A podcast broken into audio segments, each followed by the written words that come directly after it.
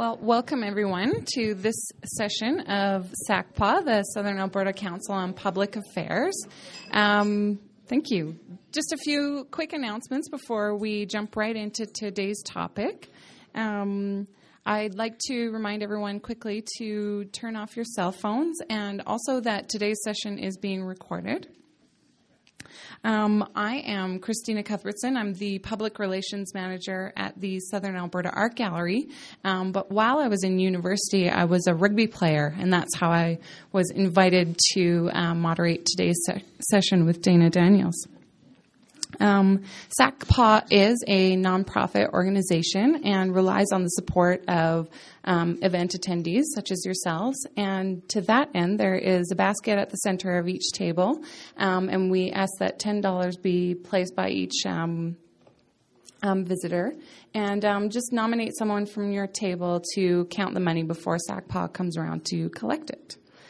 I'd like to acknowledge the partners of SACPA, the University of Lethbridge, for sending out the notices to these events, and Country Kitchen Catering, who will be providing our meal for today. So a big thank you to them.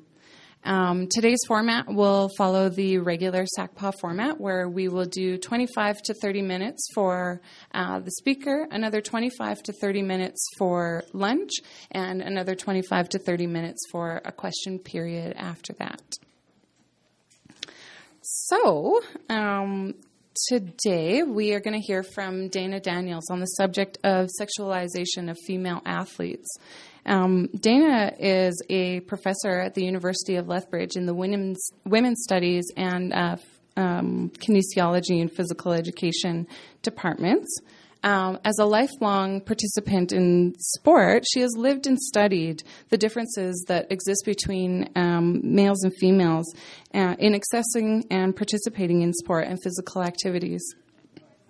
Her recent book, Polygendered and Ponytailed, The Dilemma of Femininity and the Female Athlete, investigates the historical and contemporary barriers that keep women and girls from achieving excellence in areas of the sporting world, most particularly the focus on their requisite presentation of femininity and heterosexuality. Dr. Daniels is an advocate for girls and women in sport and physical activity, and has served on the board of the Canadian Association for Advancement of Women in Sport and Physical Activity. So please join me in welcoming Dr. Dana Daniels.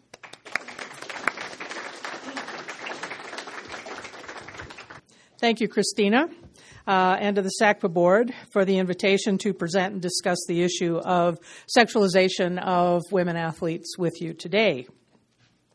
Now, I'm going to be running a PowerPoint presentation, and it's going to loop, so if you miss something the first time around, hopefully you'll pick it up. I've tried to put a long enough delay between the change in slides that people will be able to read it, but if we've done it correctly, it will come around again if I can figure out how to work this.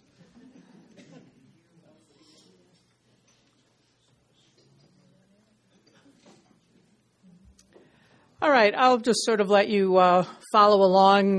My talk doesn't necessarily parallel the PowerPoint presentation, but it's setting up some issues of differences between girls and boys, and some of the myths about women in sport, particularly this one that sport masculinizes women, which leads to our topic today, the sexualization of women athletes. The sexualization of women athletes is not a new topic. It has been a reality for over a century. What makes it a most pressing issue today is the extreme nature of the feminization and heterosexualization of the overwhelming majority of media images used to showcase women athletes. Why is this happening? Where did the requirement of displaying women as highly sexualized and as representing a singular and highly attainable fantasy ideal of a female body, rather than as skilled and accomplished athletes that they are, come from? The answer to this question is a simple one: gender. But the explanation of the impact of gender on this aspect of our lives and our culture is actually quite complex. When I use the term gender, I'm referring to what we know as femininity and masculinity. There are a lot of incorrect notions about femininity and masculinity. One of these is that these are natural and fixed conditions. And two, these the gender indicators are essential properties of female, therefore feminine, and male, therefore masculine bodies exclusively. Gender is a socially constructed set of conditions that are a reflection of the times and places of the dominant individuals in a culture. For example, pink used to be the color in which young aristocratic boys were dressed and portraitured to indicate their gender and social status. This has changed on both accounts today. What remains constant about gender is that most people believe that to some extent there are differences beyond those of reproduction that separate females and males into a binary divide, which if crossed threatens a natural power relationship between the sexes. If female athletes or females can do masculine things, then males can do feminine things. Well, I should hope so. The quality of our lives is enhanced by a broad range of experiences, expressions, and opportunities, which ought to be based on our interests and abilities rather than an arbitrary designation. As very young children, we take our bodies and our identities pretty much for granted, but still quite seriously. We are not yet encumbered by the socially constructed conception of girls and boys that will mold and shape us into the contemporary designs required of feminine women and masculine men, although it will happen very soon. These constructions serve not only to remind us how most of us become alienated from our bodies in adult life, but they also point out how differently the childhoods of girls and boys come to be constructed by discourses of masculinity and femininity. The social designation of feminine and masculine and their seemingly natural attachment to female and male bodies causes girls and boys to inhabit their bodies differently, even when engaged in the same activities. Thus, the activity of play and sport becomes as gendered as the bodies participating in the games. How people learn, display, negotiate, perform, change, and resist gender play out differently in the lives of different people and different groups of people. I am particularly interested in how contemporary notions of gender impact girls and women who are athletes, who aspire to be athletes, or simply want to engage in physical activities for enjoyment and lifelong health. As we learned in the news just last week, less than 15% of Canadians are physically active enough to gain health benefits from their activities. Girls and women are on the lower end of this participation scale. Could this be because sport has traditionally been deemed as male or masculine? Is this partly because women know that no matter how much they work out or exercise their bodies, they will never look like the bodies that are portrayed as normal athletic bodies, which you see flashing before your eyes? The sexualization of women athletes has far-reaching consequences. The complexities of the intersections of gender performance, femininity, and sexuality are in many ways unique to female athletes. Western culture emphasizes a feminine ideal body and demeanor that contrasts with an athletic body and demeanor. To understand how the social constructs of gender and sexuality interact, are interpreted, and are applied to the female athlete is complex. I also feel that it is very important to unravel these complexities in the hope of providing girls and women all the opportunities they want and need to participate in sports and physical activities, and that they deserve for a healthy and active life. My primary interest in looking at the representation of female athletes through the lenses of femininity and sexuality, which are the direct applications of our knowledge and understanding of gender. If sport is considered masculine, how does this impact girls and women who want to be involved in sport? Strength, power, speed, aggression, and stamina are all terms that might be recognizable as necessary attributes to a successful athlete. But they are also understood as masculine. Now, if an athlete does not have flexibility, balance, rhythm, and agility, it is likely that this athlete will not be one for long, for his lack of skill development and a propensity to injury will be very likely without these characteristics. But these attributes, which are essential to athletic performance at all levels, are also deemed to be feminine qualities. So if sport requires both masculine and feminine characteristics, Why are women athletes so often seen as trespassers into a male domain? Because it is traditional in Western culture to maintain a divide between men and women. As women have achieved greater levels of equity in our culture, the primary areas of masculinity, which remained exclusively for males for a long time, were the military and sports. But now women have successfully entered both of these fields in growing numbers. To maintain a masculine-feminine divide in sport, the way athletes look must be significantly different from the way female athletes look, must be significantly different from the way male athletes look, even when they have the same physical training and skill acquisition. The media uses the time-honored tradition of only showcasing a very narrow representation of feminine and heterosexually attractive women athletes. There are myriad femininities which are displayed by women worldwide. In North American culture, there is a more dominant form of femininity which is seen throughout the media, producing limited fashion choices and other consumer-targeted campaigns directed toward girls and women. This pervasive and exclusive display is presented as the only acceptable or desirable feminine presentation. This popular culture of femininity becomes hegemonic, which means it is the only acceptable way for women to present themselves. It privileges the women who are able to conform to it. But one outcome of this designation of sport as masculine is the impact on the female individual who has learned the social importance of accepting and demonstrating herself as a feminine person. You wouldn't know that from that picture, maybe. It is often a negative impact on her understanding of herself as a gendered individual, but one who wants to engage in activities that she believes she will enjoy, even if they are understood to be identified as masculine. This has an enduring impact on the choices of girls and women relative to choosing to rebel against traditional femininity by engaging in sports. For most individuals, especially young girls, there will not be a conscious analysis of who they are as females or their femininity compliance. But the outcome of their choice to be athletes is likely to become obvious to them the longer they remain in the realm of sport. Researchers have written that about embodied experiences and how our sense of self is intricately tied to our mastery of physical movements. Iris Young uses perceptions of embodiment to analyze sport and sport involvement, or lack thereof, of girls and women. She supports that feminine embodiment requires a limited use of space and effort in the execution of movements, which would make the successful participation in sporting activities nearly impossible for girls, even though they're entering sport in as numbers as great as boys are. Girls learn to consciously restrict the motion of their bodies and the space they take up in movement. It involves a considerable thought process which limits anatomical movement and subsequently causes uncoordinated actions.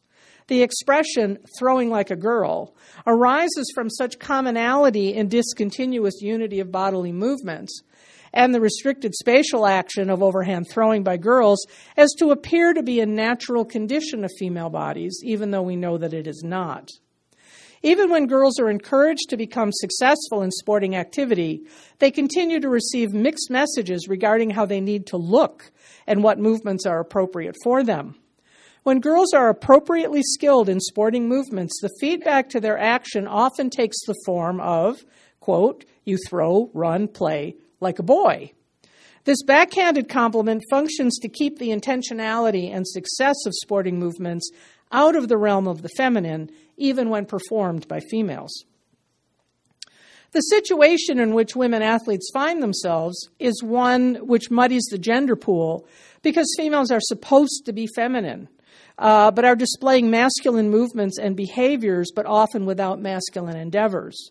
Because of this, women athletes can be at the same time both celebrated for their accomplishments and vilified for achieving masculine success, thus the importance of their being portrayed as highly feminine in the media.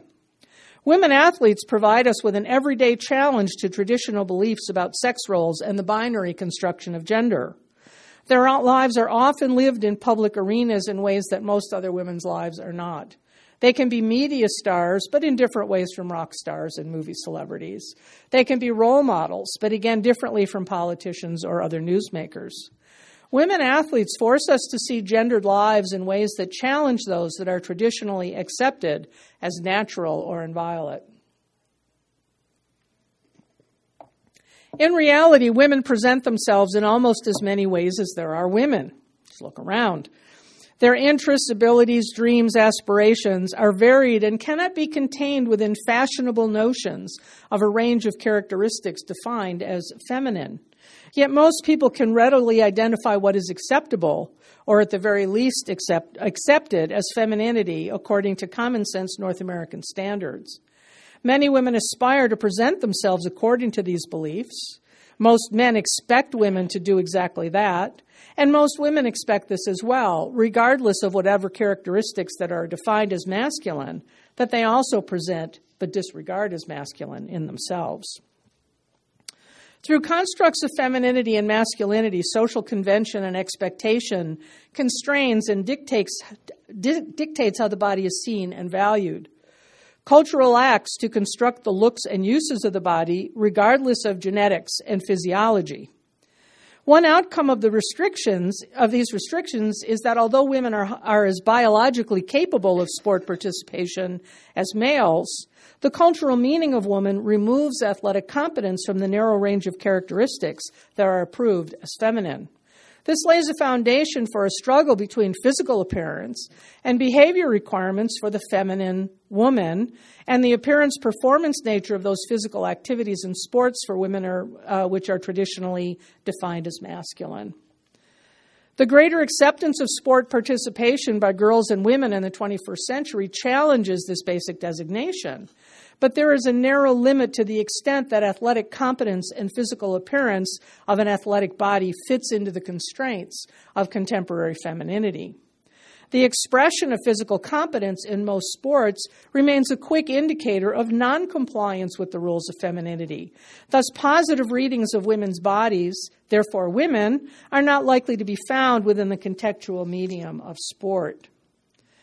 Through the construction of femininity and adherence to its changes over time, women are directed and compelled to display themselves and to behave in ways that become a compulsory foundation for its acceptance within a culture.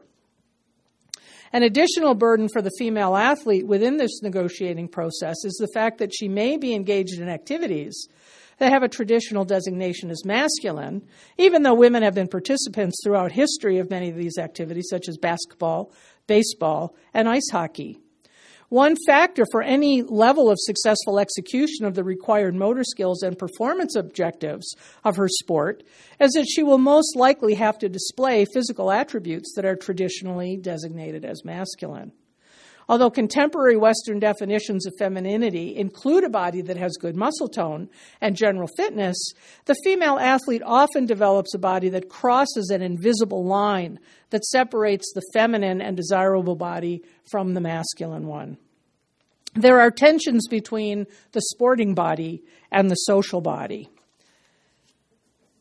The sexualization of women athletes tells us that the most important thing about a female body is not what it does, but how it looks.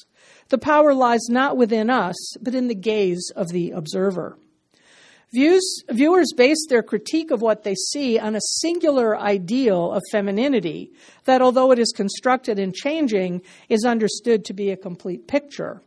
And as the next group of pictures come around, where I'm asking, are these athletes or not, you'll see that there's almost only one body type, again and again and again, that is seen in the media. Although women are aware that there are numerous gaps in the visual representations of women in the media, and that casual analysis of any group of women will reveal multiple femininities, the self-surveillance and critique that women apply to their own bodies seems to take precedence over their attention to this breadth in female bodies and presentations. Every athlete is required to pay extensive attention to the training of her body. This fits in the feminine requirement of body work. We have to pay attention to our bodies. But is also a very specific and possibly feminine contrary type of body work. Carefully thought out and carried out training regimes must be attended to in order to attain, maintain, or improve the physical components needed to engage in her sport. Many of these factors, such as flexibility and agility, might be seen to improve her feminine appearance and performativity. But many of these factors, such as strength and power, especially as obviously demonstrated by large or well-defined muscles, are deemed masculine and may be seen as a detractor to her gender adherence. Women athletes walk an invisible, undefined, yet undeniable line that separates a feminine athletic body from a masculine athletic body.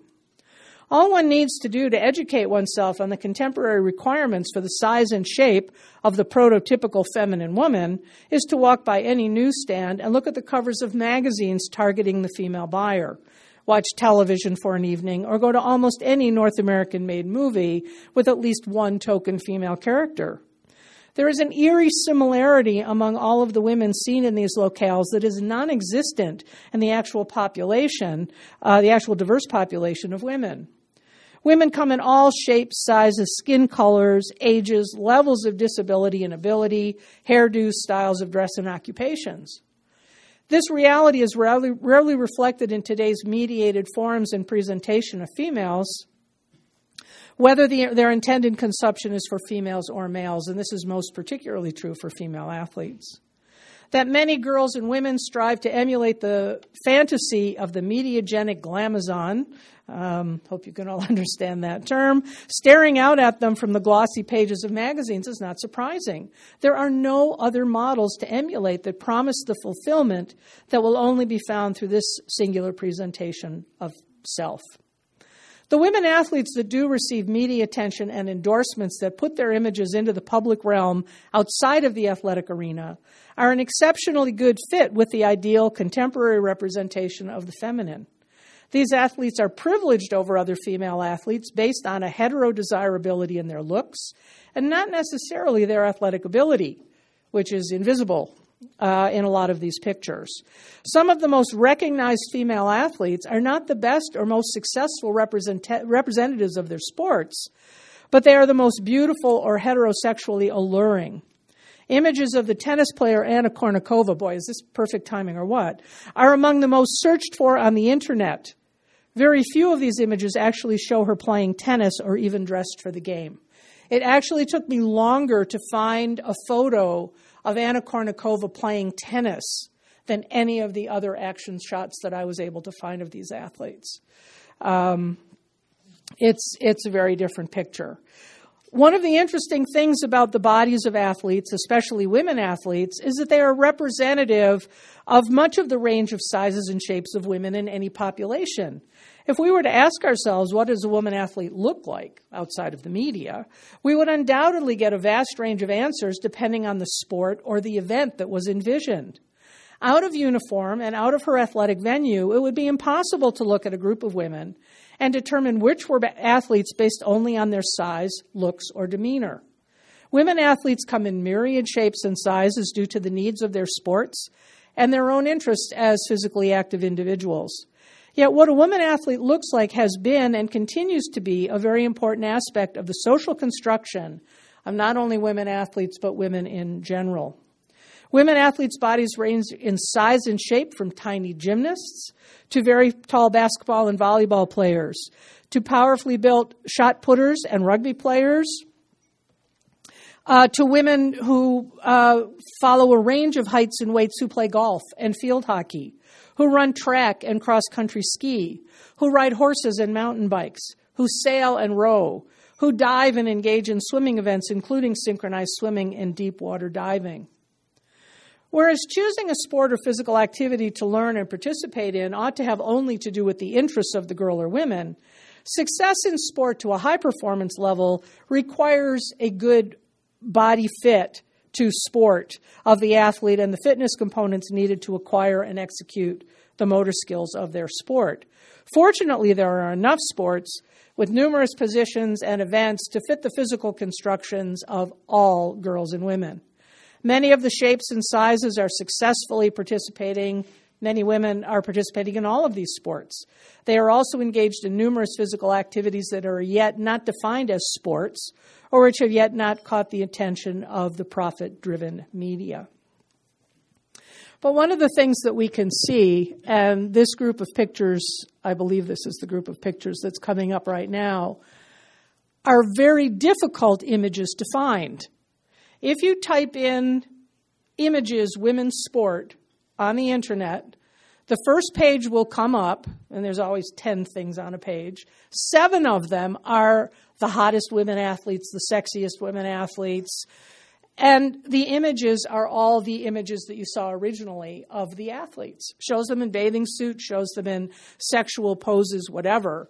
But trying to find images of these same women, and some of them are still competing, top performance athletes, Olympic athletes, cannot be found unless you know very specifically where to look. And it took me, in some cases, more than an hour to find an image of someone who was just in the Vancouver Olympics a year ago. Find a picture of her actually doing her sport. These are the images that we want young girls and young boys to see, not necessarily of only high-performance athletes. We want to see more pictures of girl athletes at the junior high level and the college level and doing recreational activities, because we need for girls to understand that their performance in sport and physical activity is more important than ultimately what their bodies look like. Because for their bodies to be healthy, for them to be comfortable in their bodies, being participants in sport is going to be very important. Unfortunately, the images that they see, for the most part, are not these images. We don't see them in newspapers, on TV, on billboards, in magazines, on the internet.